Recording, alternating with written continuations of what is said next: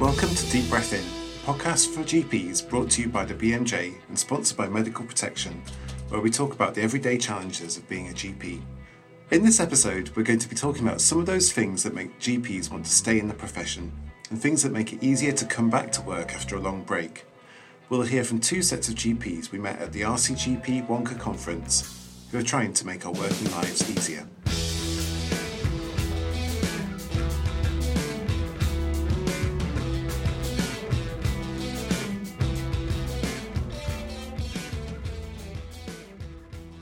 I'm Tom Nolan. I'm a GP and the clinical editor for the BMJ. And joining me as ever, we have Jenny and Navjoyt. Hi, Jenny. Hi, I'm Jenny Rasanathan. I'm a family medicine doctor and clinical editor for the BMJ, and it's so nice to be back. It is great. To, yeah, we've missed you, but you're so you you were in New Zealand. Are you are you you don't have to talk to everybody about your, your events, but you're back in the US. Yeah, so I was in New Zealand. My family is now moving to Europe, and I'm currently recording live from a broom closet in Michigan. So yeah. Uh, and uh, Navjoyt, you're back as well, my my buddy from the the conference.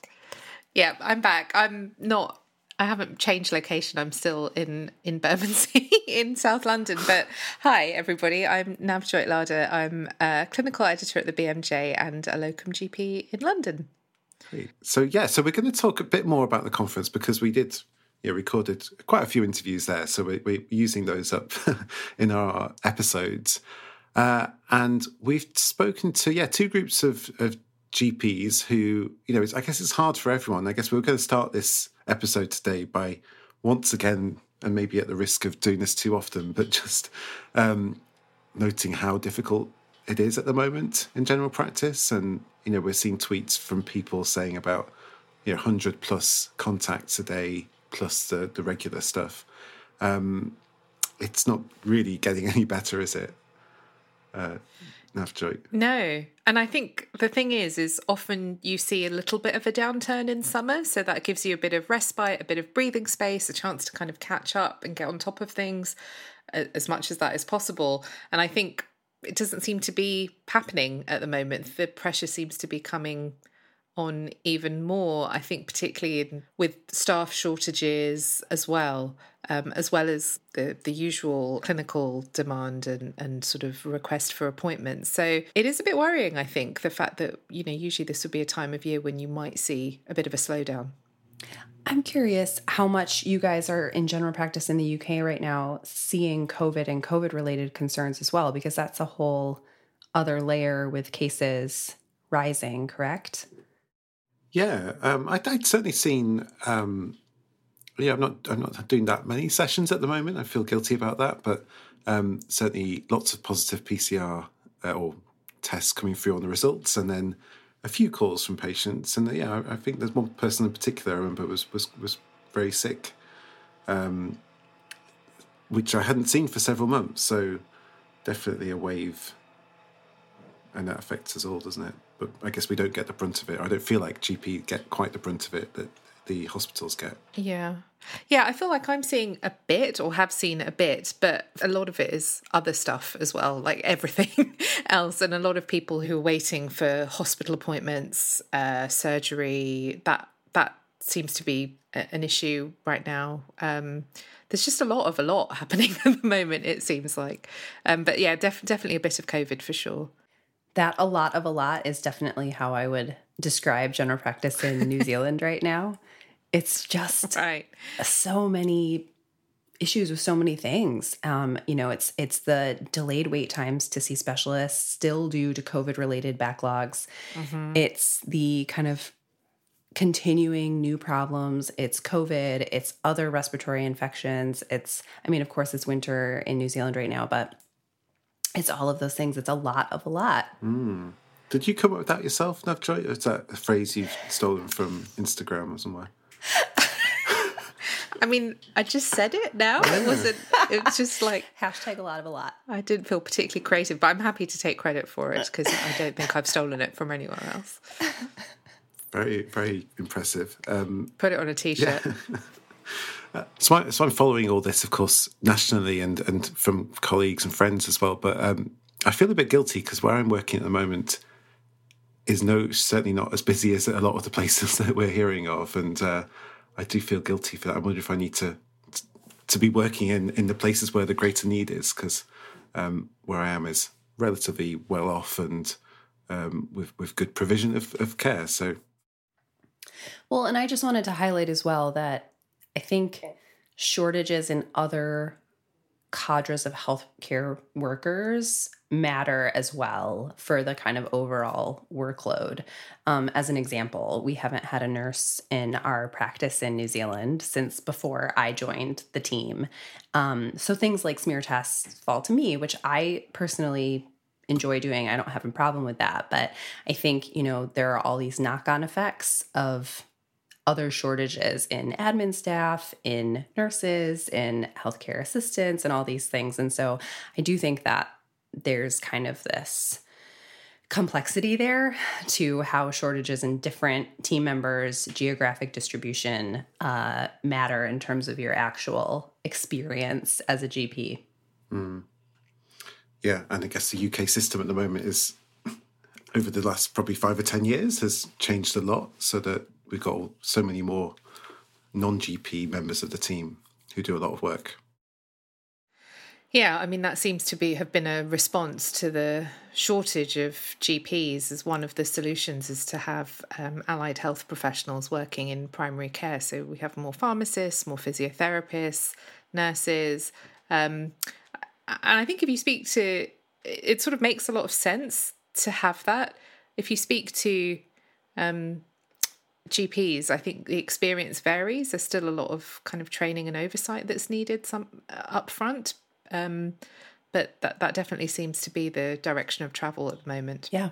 So we're recording this in the week that we've just seen the Health Select Committee in um, the UK publish uh, their report on workforce, medical workforce, uh, or work, healthcare workforce. And th- there was some interesting stuff in there about um, general practice. I mean, it was pretty scathing in general about you know what it perceives as government failure to act decisively uh, on this and to sort of really engage with the scale of shortage that we're seeing you know in doctors and nurses midwives um, across healthcare sector and um, and uh, people GPs in the UK will remember that you know the promises of a kind of magic GP uh, production line that would produce uh, five or six thousand extra, uh, six thousand actually additional full time equivalent GPs that was promised um, in this government's uh, manifesto at the last general election. But actually, what's happened is the NHS has lost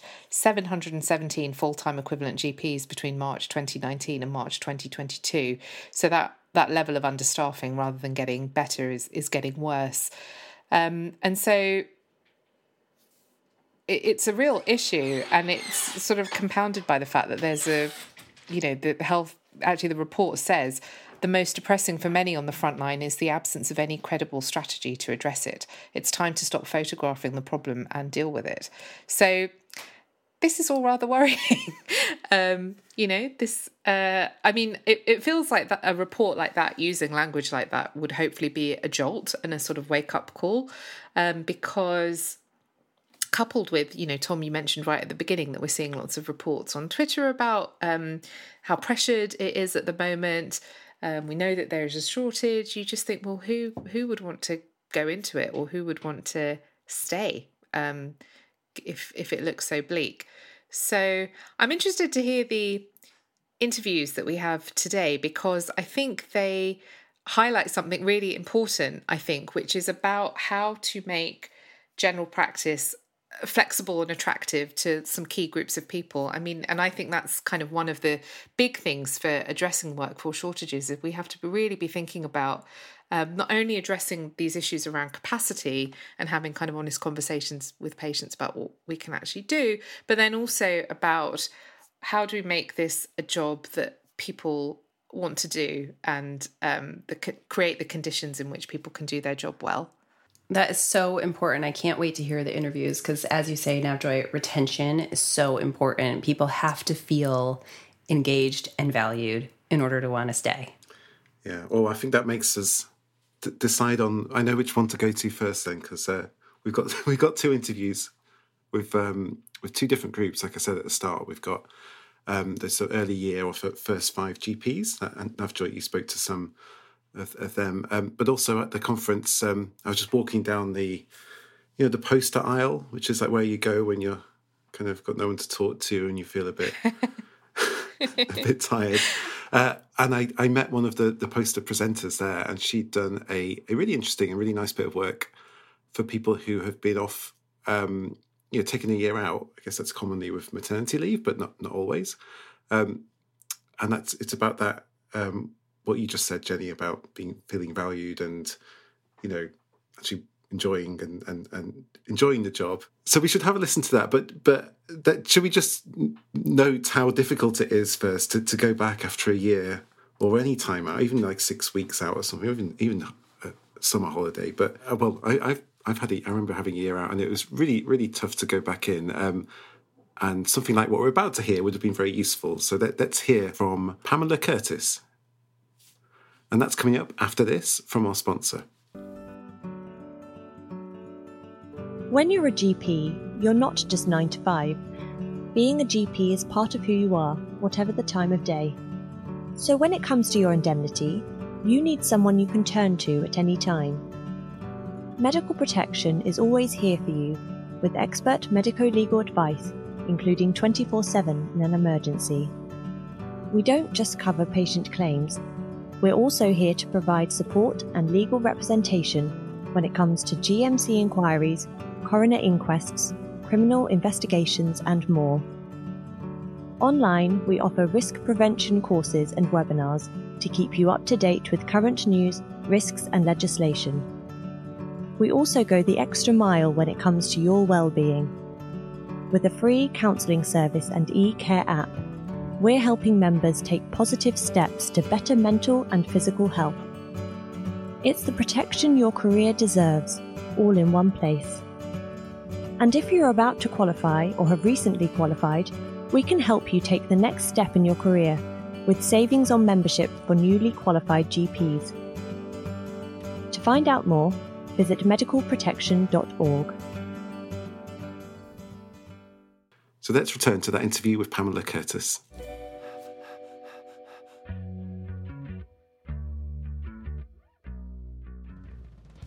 Um, if you tell me, if you just say your name and like where you work, and I'll just that's good. So I'm Dr. Pamela Curtis. I'm a salaried GP that works in BNSSG, which is uh, Bristol, North Somerset, and South Gloucester. Excellent. And we're obviously at the. You can hear by the background noise. We're at the RCGP conference. How, how's it going so far?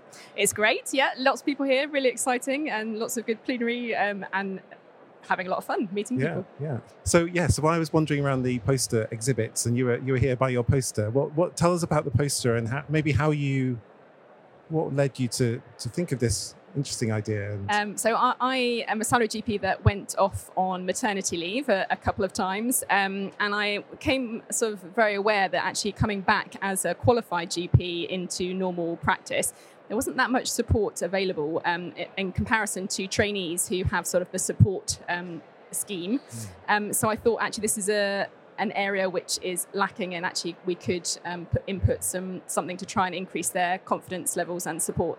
And did, is that something you, you felt yourself that it was what was it like going going back after after that yourself? What was your experience? I think it's it's challenging um, when you've been out of work for any period of time. So I was just speaking to a colleague um, stood stood by the poster who said even after a few weeks off as a GP, sometimes it can feel a bit mm. um, overwhelming to come back. So if you've been off for sort of over a year, yeah. actually you you do wonder, you know, are you a bit rusty? Is there um, anything and anxieties that were voiced by sort of people um, that we, we spoke to as part of this project were saying actually there were structural changes that they had because of COVID um, and coping with sort of a busy GP day when actually you've also got um, a very busy home life yeah. and things can be quite draining and juggling small children and work um, and leaving work on time for nursery pickup and, and things like that. Yeah. Um, and also just really that basic knowledge deficit potentially um, and forgotten things because they've been off.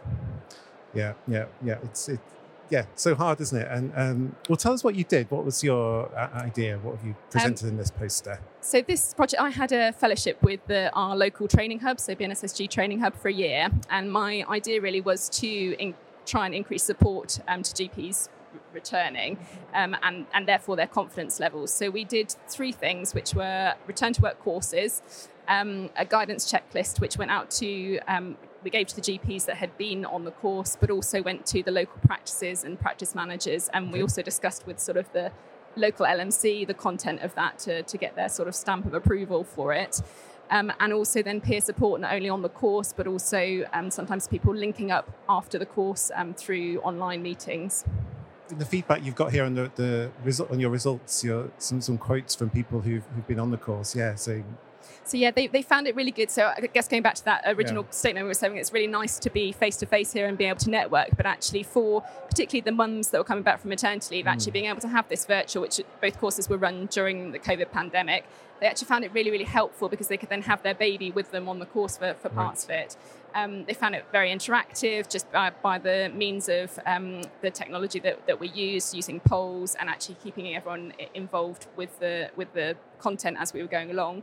Um, and also then that actually we didn't have anything too long in in, t- in terms of session length. Um, we also on the second course did a communication skills aspect, which had a uh, educator, an actor, and the GP that was returning in breakout rooms, um, which then meant that they could actually practice doing a consultation as if as if they were and get feedback on their right. consultation skills. But should we be as should partners should the GP profession be more flexible around? You know, why why does a session have to be four hours ten and from two till six? Or, or yeah, you know, when you've got somebody, an excellent GP who needs to be there for a school pickup, for instance, like so I, I, I don't, yeah, yeah, I don't know. Um, our, our, my practice um, actually is really facilitating that. So not me personally, but we do have um, some GPs who start a bit later, so they can do the do the school drop off and yeah. uh, you know finish a bit earlier. So they just they still do the same hours, but they're they're sort of flexing their yeah. start time and finish time to to work with their childcare. Yeah, so it's within our power, isn't it, to do it? I suppose we yeah. I guess it's discussion discussion with your practice yes, and, ch- and ch- seeing, challenge of yeah. your negotiation skills, I, I suppose, in some, in some times. Um, one other thing, just completely separate things. I'm trying to ask everybody, well, are you still enjoying general practice? um, yes, uh, although I think, as everyone would say at the moment, workload is yeah. is a bit of an issue, um, and that's just demand. Um, yeah. So. Yeah. I have a so, I have a, port, a, slightly portfolio career that I do some training. Um, a TPD in Somerset as well, and okay. that has a nice variety to my week. And I think actually I do a bit with medical students and they're really enthusiastic. So yeah. if you can get something slightly different alongside the clinical day job, that it yes. can help sort of give you a bit more um, enthusiasm bit, with your week. more energy.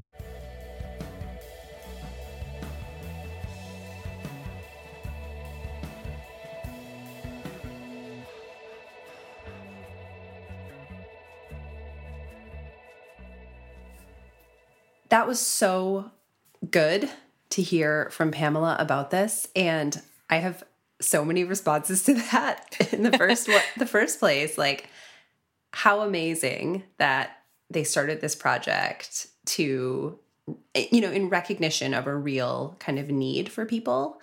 So I've taken time away from clinical practice a couple times during my career, first to get a degree in public health and then during my international moves when I haven't I've been in the process of registering to practice. And it was a very steep learning curve coming back and unique for me because I've worked in several different countries and in several different healthcare systems. But how amazing to have that structure which recognizes that you are more than your clinical practice that you are a whole person that you're that it's acceptable in some ways to do other things whether it's parenting whether it's moving whether it's different training and then to be welcomed back so warmly, I think that's amazing.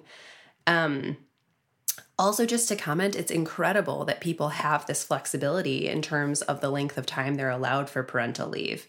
Certainly, that is one thing that we do not have in the United States. Uh, New Zealand does a little bit better, but you know, I have I have a friend who just recently had a baby, and she was, you know, people. It's a really common story in the United States to cobble together like your eight weeks of leave that you're allowed for the entire year plus four weeks of unpaid leave or, you know, different combinations of things for a maximum of three to four months off after having a baby. So incredible. Sorry, I have so much to say. And then the session intervals, the session length, I think is such an important factor as well. Um, you know, I was working in a public health job when I had my kids and I was nursing, but you know, it's pretty tough to go more than four hours between pumping sessions if you're nursing. And sometimes, you know, we've all been there. We've had sessions that run over, we don't get a lunch break. You know, when you're left, when you when you end up squeezing your morning and afternoon sessions together, I think it's really important to have that flexibility where you can have space and time to pump to continue your breastfeeding if that's what you're doing. And lastly, just in response to that, um, I would say, you know, flexible start and end times is such a small thing in some ways, but it makes such a huge difference. Um, and I had the benefit of having a flexible start time when I was working in New Zealand, and it allowed me to drop my kids off. And it just meant that I could join the workforce and participate in a way that I otherwise wouldn't have been able to. And it doesn't necessarily matter to patients because they are able to accommodate different times and people have different choices around appointment times. And as long as you do the same number of appointments, you're not taking away from the level of care that you're providing.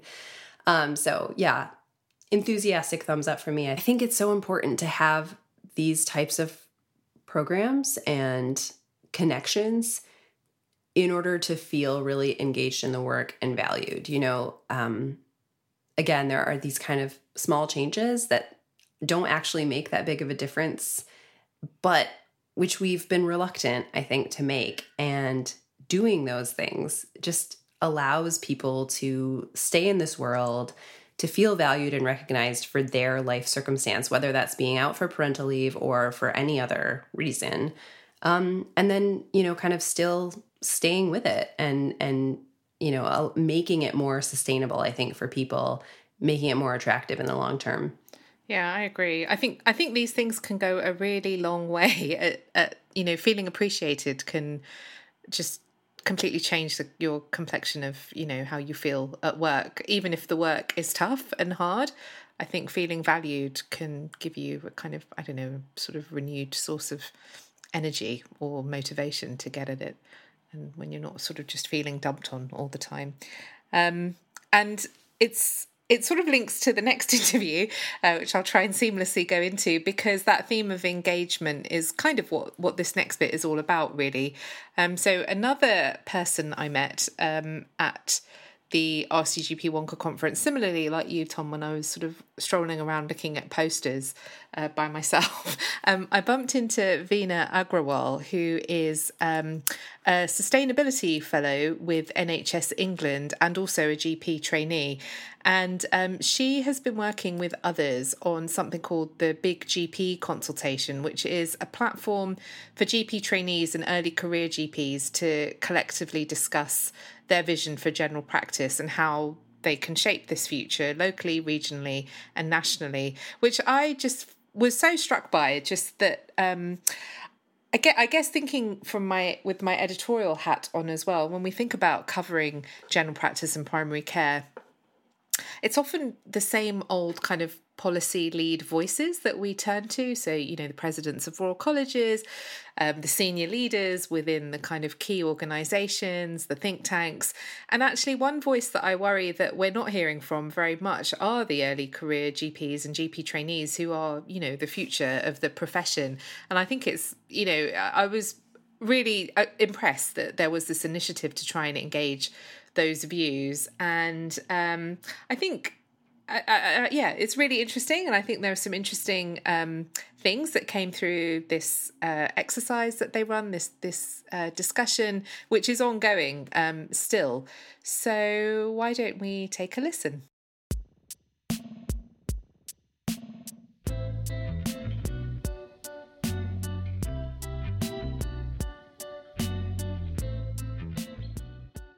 Thank you. I'm Veena, and I'm a GP trainee in Southwest London.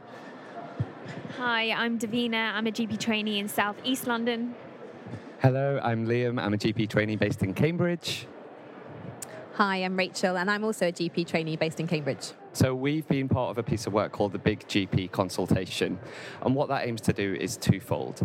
Firstly, it recognises that the next generation of GPs, so GP trainees and first five GPs, are very interested in the future, but quite often don't have the space to discuss what that future looks like. So we wanted to bring them together and give them that space to do so.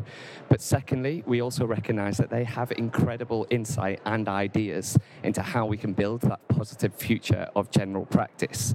Um, so the second aim was really to try and take all of those ideas, put them together in one place, and then have discussions with the people who can pull the levers to make that future happen. So that's what we've been doing over the past sort of six months or so now. Okay, and so what? Um, so through doing that work, what are some of the kind of key things that you found or that you sort of noted as you were doing it?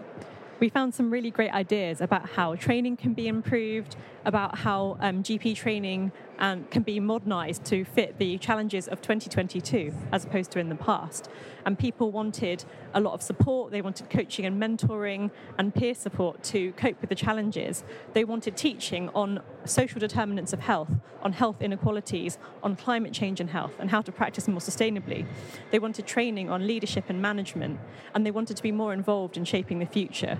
There were so many ideas that came out of the consultation. Yeah. I can't talk about all of them today because that would take a long time, but we have got some reports on our website which anybody is able to see, the biggpconsultation.co.uk. Okay. Well, I mean, that's it's one of the challenges, isn't it? Is how to engage. I mean, the profession as a whole, but I think particularly one of the things we were just talking about is how often those big policy conversations can be sort of steered and shaped by very senior GPs and may not represent the kind of breadth, um, particularly the kind of you know, in terms of seniority and age. So, what do you think are some of the ways of kind of harnessing what you've learned that might and the implications for, I guess, the wider sphere, if you like? So, we've learned an awful lot, um, not surprisingly, because as soon as you talk to trainees about what their future should look like, they've got a lot of ideas about it. What's been really good about this journey is how engaged our leaders have been from the RCGP to the Fuller inquiry to HEE. People have really wanted to listen and they have come back again and again. They've gone to our reports, they've come back to talk to us, they've used quotes, they are really interested in actually saying, okay, we, we have a really big group of GPs out there, our partners, our, our leaders, but actually our future workforce, they're down at the ground. And we must make sure that we really listen to what they need now to train, but also how we then keep them in the system so that they can be the GPs of the future. And I, am actually really impressed that our leaders have listened and they are engaging. Oh, that's great. And what are some of the sort of big topics do you think that have emerged from this process?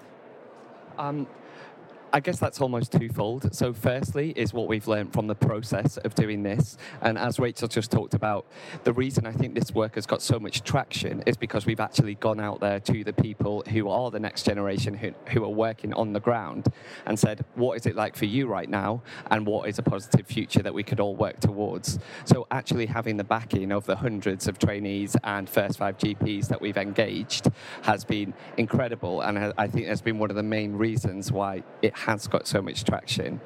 Um, secondly, would be some of the specific findings, which, as, as, Veena's mentioned, we go into some detail within our reports.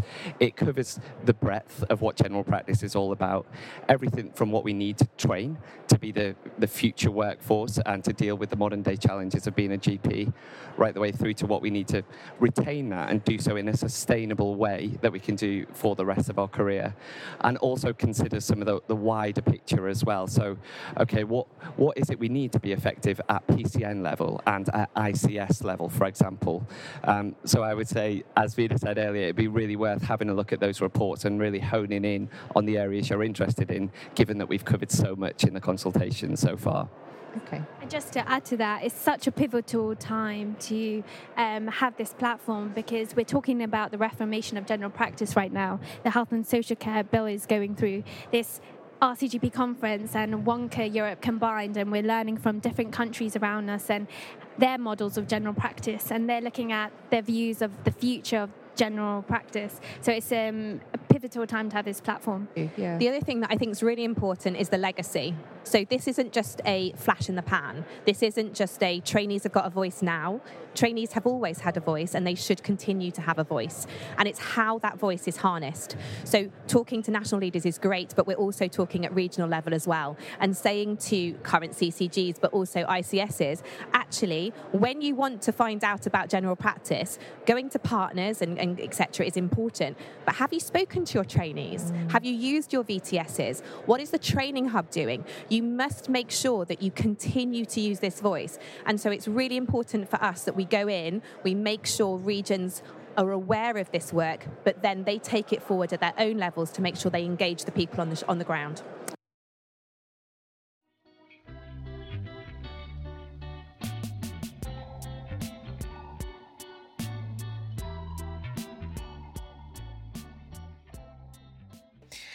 So, don't you feel energized having listened to them um, talking? They're very, they, they were really great to talk to. They were so kind of passionate um, and they've done all this work. And there's actually a wealth of information um, on their website about the kind of stuff um, they've been doing. So, um, the you know they've prepared these infographics based on um, on different topics so preparing uh, the next generation of gps ideas about things that could um, improve improve training um, you know apprenticeship style training uh, flexible training um, reforming the exams, uh, exposure to different types of training types.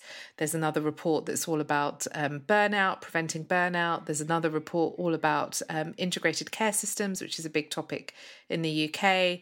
Um, and so uh, there's there's another big uh, theme which is about uh, recruitment and retention of our workforce. So there's so so really it's just a great. It, uh, an opportunity to capture all these kind of ideas and sort of harness them in a way that they then try to use to influence policy conversations, which um, I think is really impressive. And it's one of the things we have spoken about before, which is how to make sure that the views and experiences of frontline doctors are captured um, by those shaping policy. And here's here's one example of it.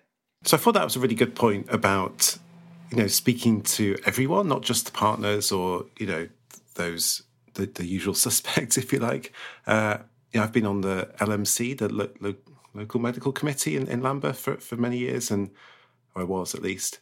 And you know, it was it was almost all partners there who who were on the committee, and actually those who were most vocal were the partners too. And it always felt that in that case, I'm not generalising here, of course, but um, you know, there, there maybe was a problem of representation and I think you probably see that.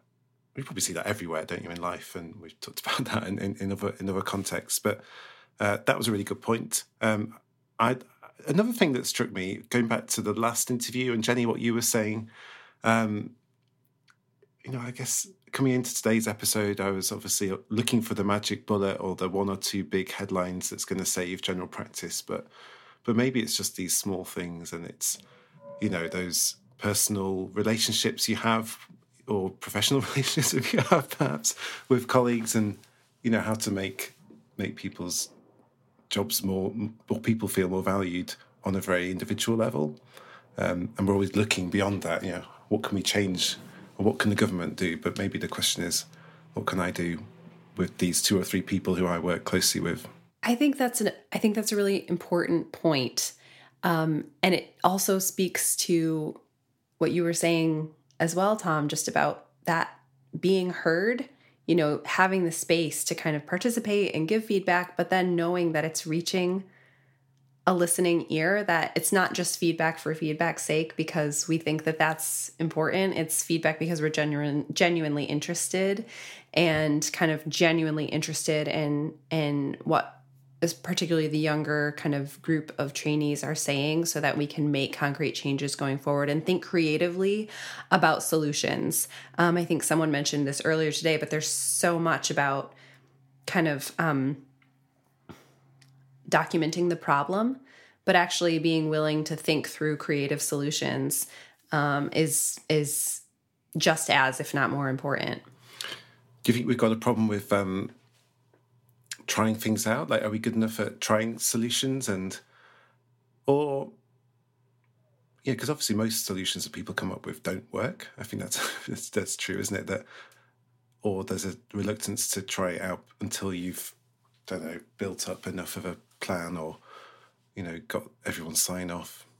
It's tricky, isn't it? Because that was one of the uh, as a general point, not specific to general practice, maybe a little bit about general practice, but um, during the pandemic, where there was this sort of freeing up of people to innovate and find solutions to the challenges, and that you know you weren't able to go through the usual bureaucratic process because things needed needed to happen at speed, and um, people felt kind of able to um, be creative. But I think also importantly, certainly in um, England, uh, there was a decoupling of some of that activity from financial reward as well. So I think people didn't feel pressured to meet um, all the other targets that usually take up quite a lot of attention. They could actually think about things a bit more freely and address, I guess, local priorities as well. So there's something about that, I think, about what our system incentivizes that I think needs to be um, addressed with that regard because I, I think I mean certainly going to the RCGP conference, but just just from maybe from working at the BMJ and, and having my ear to the ground, you know that there are lots of people out there who are really intelligent, passionate, coming up with ideas um, and solutions. And okay, maybe a lot of them don't work, but we don't really have a kind of agile way for testing those things or generating an evidence base. I, I think. I think there are pockets of activity and there there's work happening to try and change that culture, but it's difficult. I also think there's an important point here around kind of individual level changes and structural changes, right? And just to kind of reiterate that distinction, I mean, yes, it's important to be thinking about kind of what's happening to us as individuals and um, you know, thinking through creatively and having the space to implement some of these solutions that would make a difference in our day to day kind of immediately. But that's not to say that there aren't also systemic structural problems to solve. Clearly there are, and we've talked a lot about that in other episodes, but just to, you know, reiterate yeah, that so right. there's only there's like it's it's not um it's not a personal responsibility issue, right? It's it's making things better for ourselves through you know, genuine listening and feedback and problem solving coupled with a, a longer term solution to so many of the root issues.